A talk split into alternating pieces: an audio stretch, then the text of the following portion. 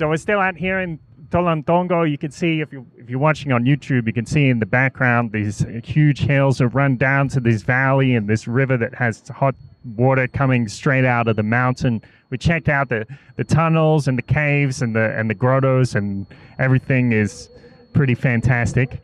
And uh, I'm still here with my friend Gela, and I, I wanted to continue this talk, this conversation, talking about how you can live your life in a in a different way, like follow your I don't know, live live the dream, I guess.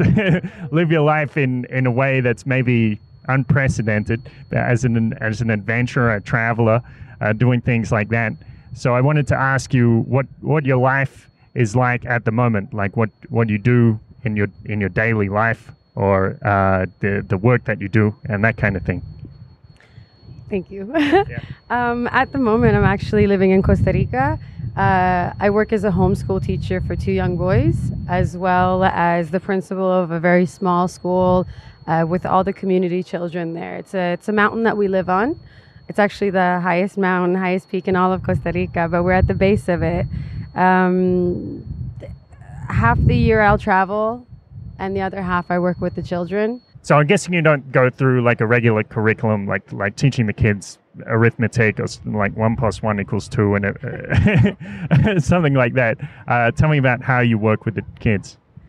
Um, well, for the most part, what I try and do is incorporate their interests because it has to do with my motto is that as adults, as teachers, as guidance, as parents, whatever, our main duty is to be that nutrition, that soil filled with nutrition, that rich soil that allows these tiny little seeds, seeds, which are the children, to take root and become any plants that they choose to be. So their interest is what guides me to see what we're going to be learning. Um, for example, instead of just using the two dimensional world of just reading and writing, we obviously incorporate reading and writing in every class that we do have as well, for the most part. Um, however, I try and put these things into practice so that it expands the thought process. If we're learning about vitamin C and how vitamins go through the body and they're distributed, uh, we'll grab an orange. We have a creek by the house. You just drop the orange into the creek and follow it. So what, what I do is like we'll as the children and I will walk together past the creek and watch how it actually flows. And the thought process of what we're learning is put into practice in a different manner than just okay memorizing this and this and that and conforming them, putting them, confining them to a tiny little box of how we want to teach them. Because again, my motto is not that I'm the teacher in any way. I am a part of the process, a part of the learning process. So as they're learning, I'm learning. Not only am I learning about what we're learning about, I'm learning from them. I'm learning immensely, uh, an immense amount of information and way of life from them. Um, yeah. Mm-hmm. Yeah, cool. yeah, well, that's the thing with with traditional schools. It's like there's there's these very set roles. Someone is the teacher, someone is the student, and they never get reversed. You can never step into another role. Uh, that's that's what's happened for a long time, but that doesn't really happen with with what you're doing. So, what it, uh, can you tell me about something that has, uh, one of the kids has has taught you? Well, honestly, I do learn one thing from each of them, at least one thing. But they have different. Um, I could actually tell you the story. I think I told you the story about the youngest, the six-year-old. Mm-hmm uh, it's the thought process. It's the way they are. Like um, he's very physical. He's very active. He's very comfortable with his body and quite fearless in any in every aspect of his life.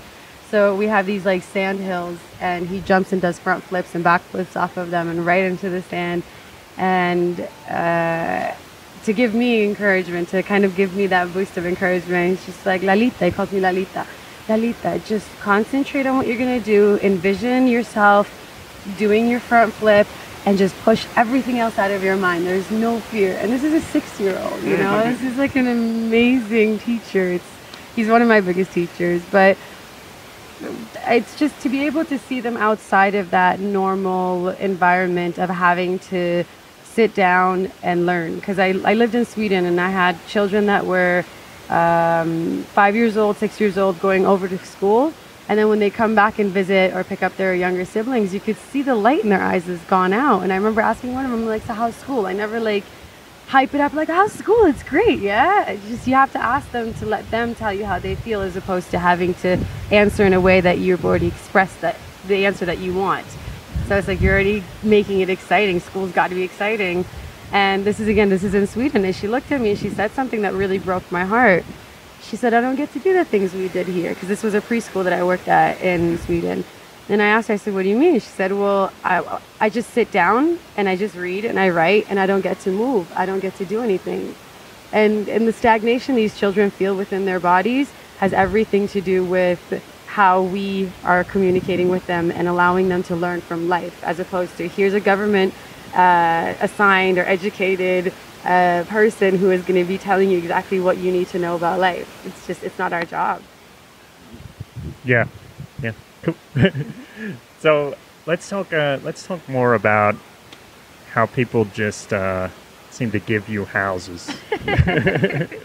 so, because you told me a few stories, especially one about uh, La Playa Blanca in, in Colombia, um, where you, well, you you can t- tell me tell me more. Tell me how you got to be in Colombia and, and in Cartagena in, in La Playa Blanca. Tell me more.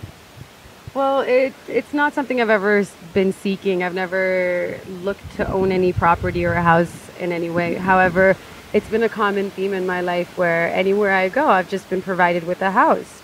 Uh, with Colombia, it was complete and utter synchronicity. Uh, I was traveling actually from Peru through Colombia to go up to Costa Rica. And as I'm on my way to Costa Rica, I decide to stop in Playa Cartagena. From there, I was told about a place called Playa Blanca and White Lotus Union. I didn't know what it was, I had no idea, but the name, everything about it just pulled me in. And I felt, okay, this is why I was heading in this direction before Costa Rica.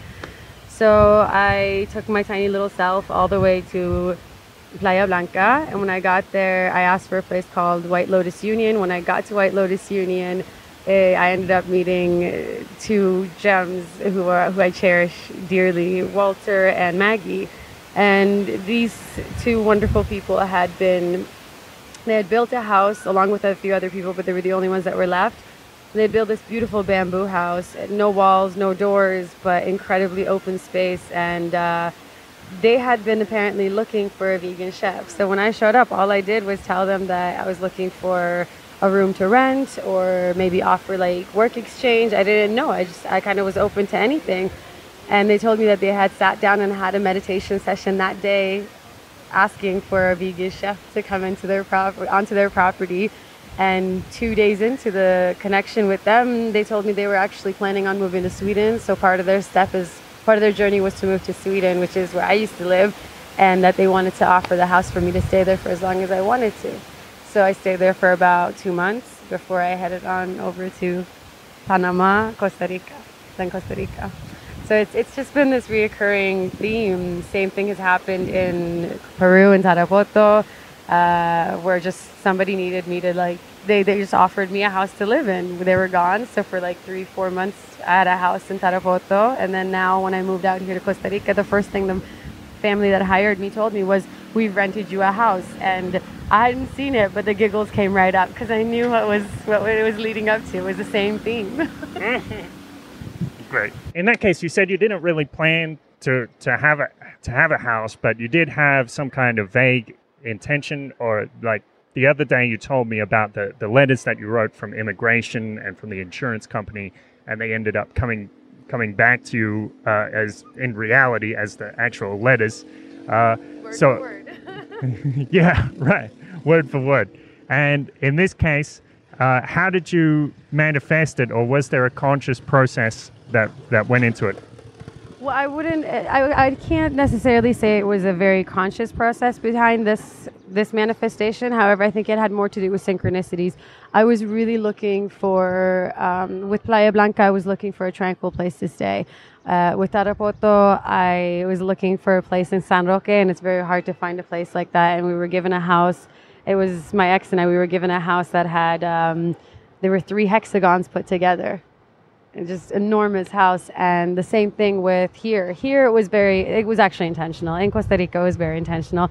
My intention was to work go back to working with children have enough space just it's not a matter of space physical space but it had more to do with uh, uh, more it had more sorry i'm getting distracted. It had a little bit more to do with um, having space to be able to go within as well as have space to not be distracted. Speaking of distractions, and work with children, however, still work with retreat centers, workshops, still cooking, still being a vegan chef. And the opportunity that was, and, and most people did laugh at me when I told them that. I'm like, I want to work with all these things. And they said, you can't find a place that would offer you all three at the same time hmm. chefing, retreat, and being working with children. And from out of the blue, I got a phone call from a sister who told me, said, the family that I know is looking for a teacher, but the community is as well. And it turns out that the family actually owns a retreat center. So the property is actually a giant retreat center. I live on the other side of the river, my own space.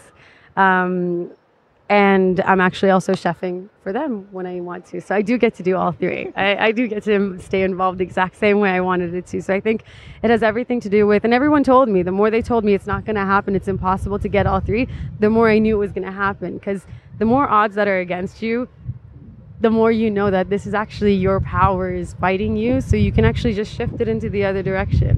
Hmm. Okay, that's that's interesting. So, so when when people tell you that you can't do something, you take it as an indication that it is possible. Is that right?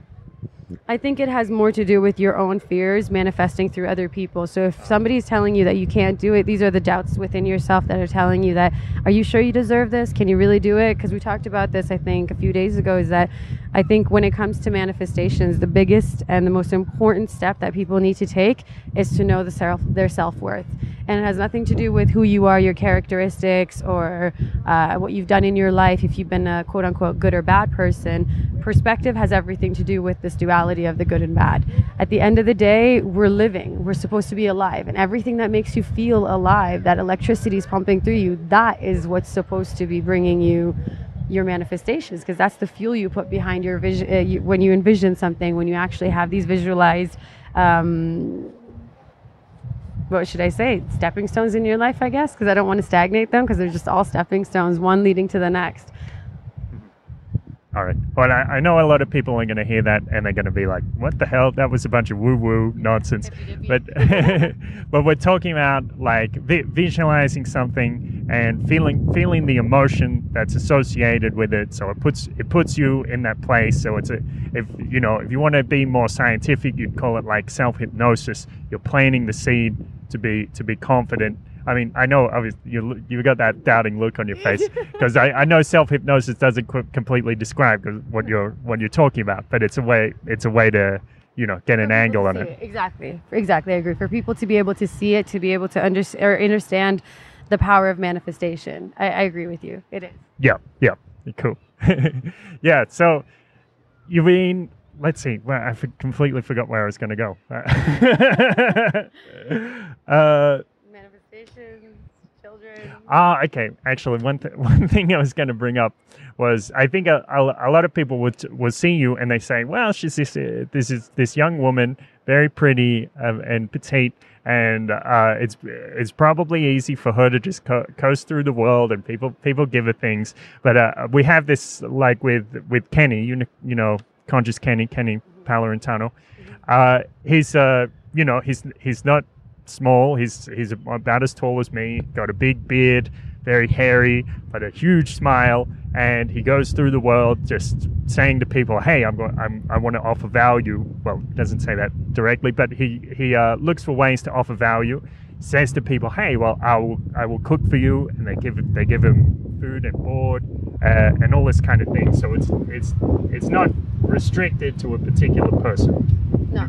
Yeah. Absolutely not. Um, and that's the thing. This is also it's reflected if we can relate back to how uh, when you know somebody, their physical appearance changes for you because you start really becoming more in tune with their energy. So it's their energy that's pushing out. You don't see, you don't feel, you don't see them as much as you feel them. Mm. So like you said, his giant smile. I, I know Kenny's giant smile. It just electrifies your body when you see it. So it's just I think it has everything to do with that. And then again, it's, it's always a matter of perspective. If we're going to look at me being petite, cute, pretty female, there's also the thought process that my mom, for example, has. Oh my goodness, you're out in this vast world. You're petite, you're cute, you're tiny, you're female. All these yep. dangers and odds are against you. It's all a matter of perspective. Yeah. So I think, yeah, at the end of the day, like you said, it's the energy. Yeah, so true. Yeah, that's cool. So another thing I wanted to talk to you about was about depression, so or about um, mental health, and uh, a lot of people will feel feel stagnant in the, in their jobs or in their life, and they won't know the steps that they can take, or they won't even they probably won't even think about it in terms of mentality, like how, how their attitude is is affecting uh, their quality of life. So, what what do, what would you say to someone in that case? Like that, obviously you you would talk about their mentality, perhaps also their lifestyle habits, their, their diet. Uh, what other things uh, would you what what tips would you offer someone in that situation? I'm about to rant. Are you ready? Yep, okay, so let's start with uh, your first question depression and the thought process like that's the foundation of the question um, i always say emotions again feelings are emotions emotions are emotions energies in motion and a lot of people really understand this at the end of the day the dualistic lifestyle that we live we forget that it's whether you're happy you try and boost that feeling up and when you're sad you try and push it down and this is where we stagnate in our emotions and we get pulled back and forth, where we're drawn depending on how we feel in the moment. Um, living in the moment is not necessarily the same thing as feeling that moment and just being pulled around. So with depression, it's just information that's coming to you. Again, if, if I were to, let me give you an example. Um, let me just keep going. So at the end of the day, it's just information. However you decide to perceive it, it's similar to what you said. Like small, petite, this and that. We can look at it from two different angles. It's still the same coin. It's just two sides of the same coin. So with depression, people try and kind of dampen it down, and then when they're happy, they try and milk it for all they got. You know, like I want to feel this great but realizing that it's just information at the end of the day allows us to not be pulled down like you said like depression right? Like those words actually mean a lot. It's not how they're spelled. It's not the definitions that we assign them. It has everything to do with the frequency of the word because it actually vibrates in a different way. So when you say um, like feeling down it has everything to do with density the weight, right? So when you're feeling down, has everything to do with your energy being dense. So if we realize that we have the chakra system, for example, it's not about getting as high as you can, because that's me. Always buzzing, but that doesn't find balance. That, that doesn't define balance and it doesn't create balance within myself or my life. So I think um, we, I, the way I see it is that we are tiny little fractals of the earth itself. Um, excuse me. So, as tiny little fractals of the earth, we have the exact same cells. We're the little cells of the earth. The, within us, we have the cells as well. So, going back to like listening to how words sound, self, yourself. If you take the S E L and change it to C E L L, you realize that every single time you speak to yourself, you're speaking to every single tiny little cell. And I think I mentioned um, vaguely about the first eight cells that you're created, that are created. That is the definition of what you embody. So as a human being, um, can, you, can you explain that a little bit? Absolutely. As a human being, the first, very first eight cells that we are that are created when they're split, those are the same eight cells that every other cell regenerates itself after. So depending on how those eight cells, they never regenerate; they remain the same. However, you alter them. So they are the definition of your well-being when it comes to mind, body, soul health. Um, and every other cell will replicate itself depending on how they are. So when you're eating, eat for those cells. When you're walking, walk with those cells. Like having that um, connection to tiny, eight tiny cells within your body is going to be able to expand them so quickly without us having to put any effort into not feeling depressed. So we raise our vibration not just to be able to raise the energy up through our entire our physical bodies, sorry, forgive me. But it has everything to do with how our physical bodies are feeling as well. So when you're eating, when you eat light, it has nothing to do with eating light light. It has more to do with eating lighter foods as in not dense. The reason people do eat dense foods, it has everything to do with the parasites. So a lot of these depressions that people have, depression, remember you're feeling down, it's not necessarily you that's feeling down. It's a dense feeling of one, the food we eat, the thoughts we have, not necessarily always our own thoughts. Like we did last time. If I touch your hand and I remove my hand, can you still feel my hand there? Yeah. You still feel the energy. That doesn't change because it, we physically think that we need tangible things to know that, okay, this has altered this. But the energy within us is transferred whether we see it or are conscious of it or not. So a lot of the thoughts people have when it's surrounding like circumstances, their situation, they're not, they don't have enough money, they don't have this. They're always looking at the lack because there are organisms from within that are seeking things that are going to help them survive as opposed to the human that they're inside of, the vehicle that they're inside of.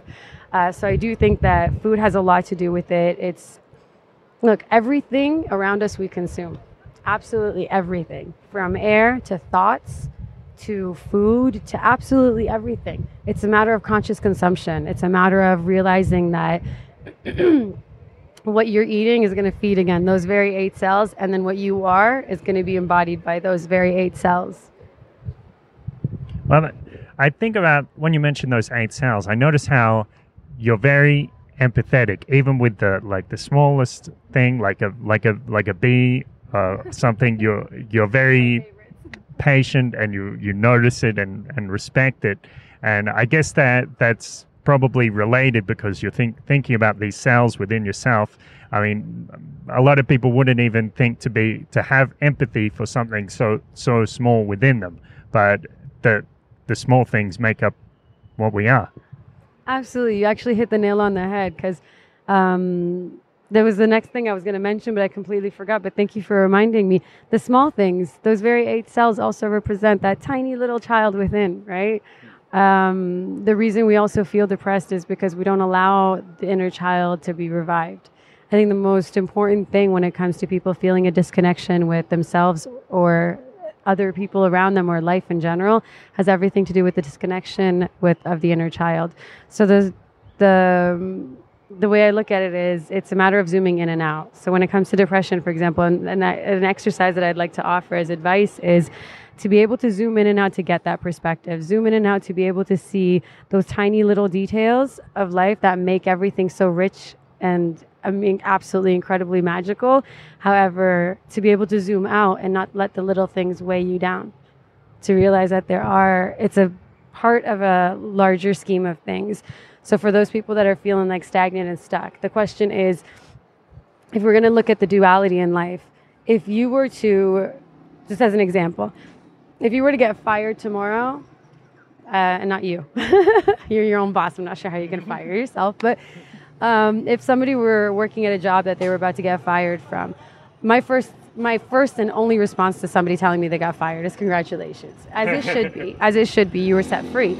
But let's look at something that they deem as negative. If you deem something as negative or um, it's something that you need like money and you get fired from your job but then two months later it leads you to being set free to moving to another country that you experience what life is truly about or you find a job wherever you are that you feel fulfilled with and like not a job necessarily a purpose is what i'd like to call it um, would the first thing be considered bad still if it led to something quote unquote good Right. it doesn't necessarily work in the same manner that we usually think it does.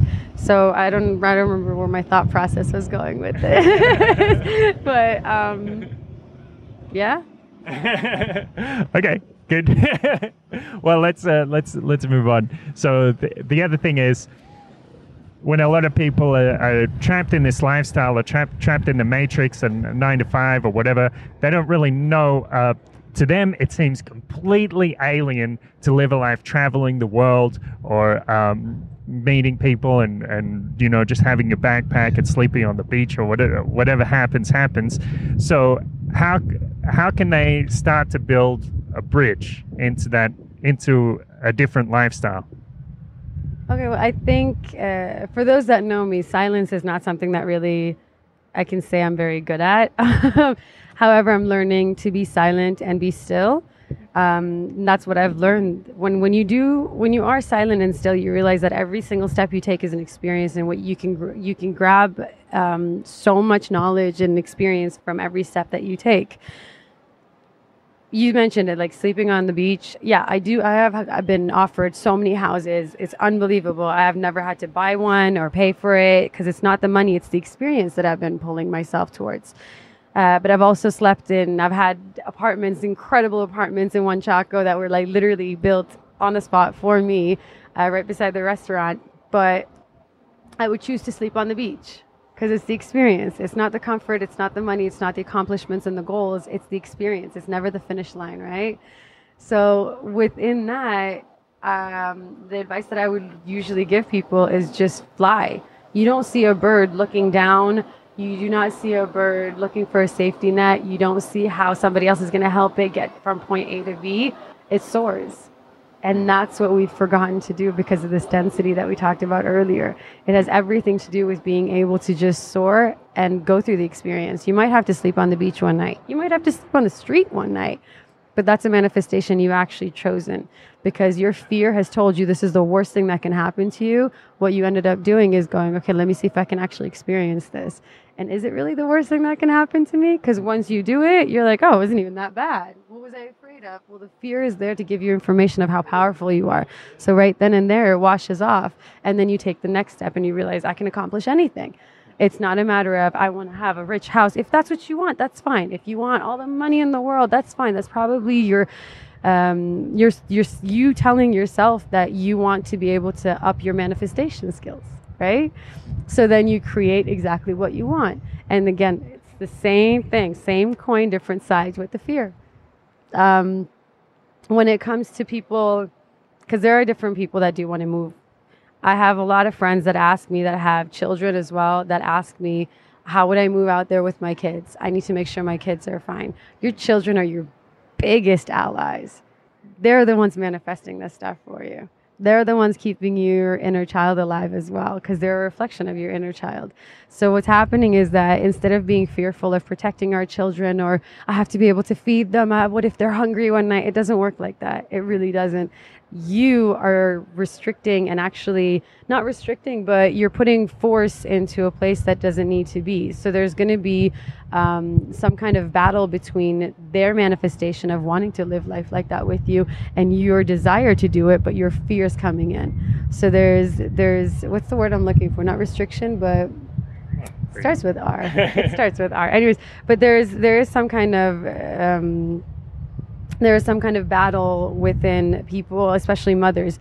I always say I, I, I just think it's magical how there are so many uh, tigress, lioness mamas and papas out there that just do so much for their children, but they forget because they're they're in the process of sacrificing and this cycle will loop itself will hmm. continue. So their children will learn to sacrifice themselves. We're hmm. not here to sacrifice we're here to experience we're here to really truly live. So once you sacrifice yourself for your children they're not going to be able to experience life the way you would want them to do with absolute and utter freedom. So if you have children go for it just go. You don't need that much money. You really don't. Money okay just one last thing. Money is currency right? Hmm. What is a current?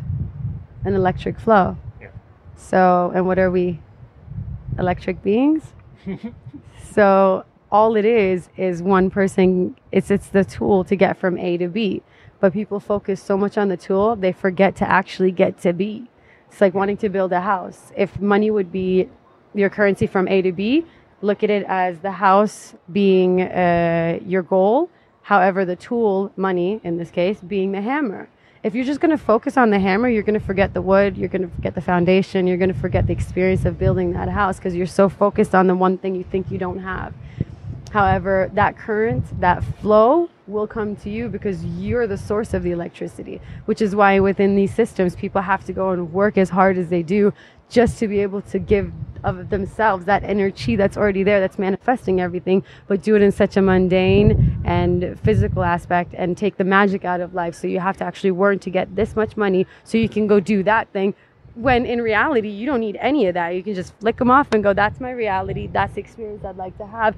And i guarantee you it's it's ridiculously easy.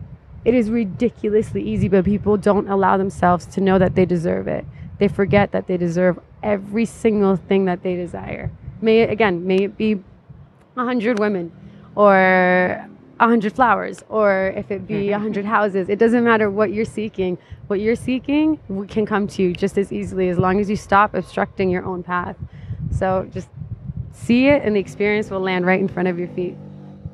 Yeah, that's so cool. Uh, it makes me think of when Bill Hicks talks about uh, like boy bands and ev- uh, he's like everybody says oh they're such good role models for the kids and it's like well what what the fuck kind of role model is mediocrity? That's not that's not a role model that you want for your kids. You want you want your kids to rock.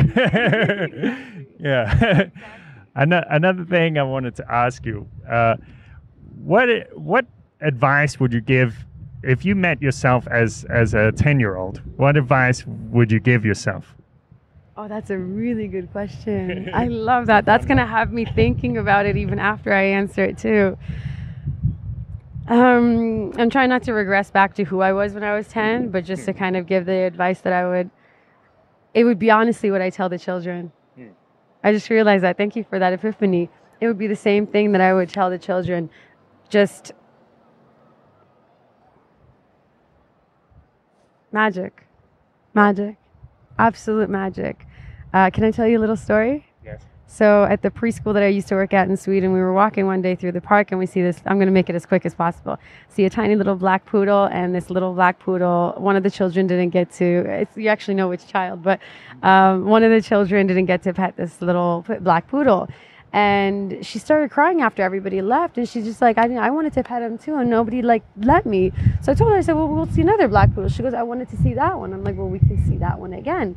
Um, all we got to do is just see it remember what that feeling that you feel like you didn't get to have imagine it just happened and feel it and i promise you we'll be able to see the black poodle so as we were walking one of the older kids looked at me and said i, I, know you're just saying that because she's a child but she's like five six years old she goes that's not real because i told her magic exists and she goes that's not real and i told her i said i guarantee you it is so how's this emmy work with me. Let's see the black poodle because we're all going to do this together. Let's just see that black poodle come in while we're walking back to the school from the park. And as we were walking, less than two blocks, and that poodle was going in that direction, and we're going here. I kid you not. I don't know how it happened. Well, I know exactly how it happened, but right then and there, there comes the black poodle, and they all looked at me like just astonished. I'm like, I didn't do it. You did it. Like you know, this was this is a collective creation. It was a co-creation. People call it coincidences. It's co-created incidences.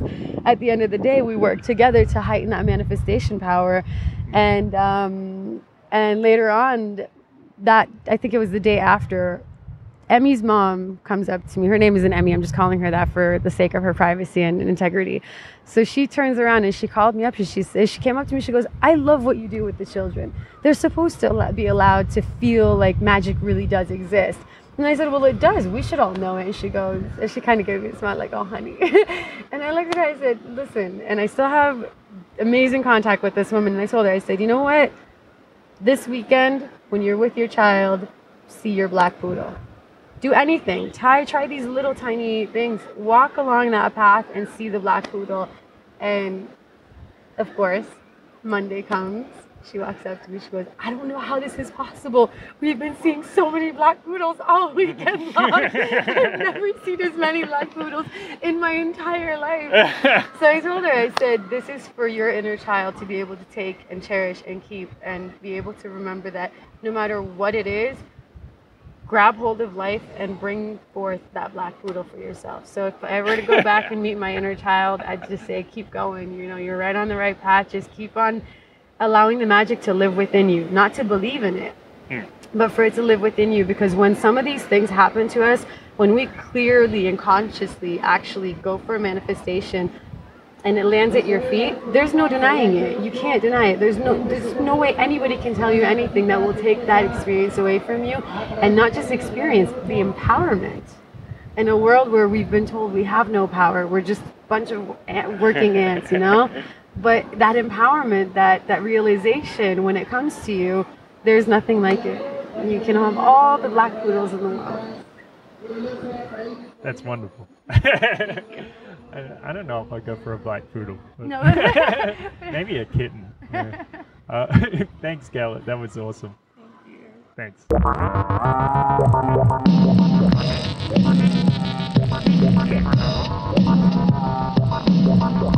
Thanks.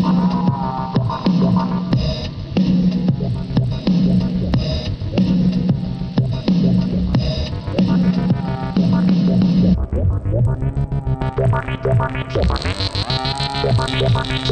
you.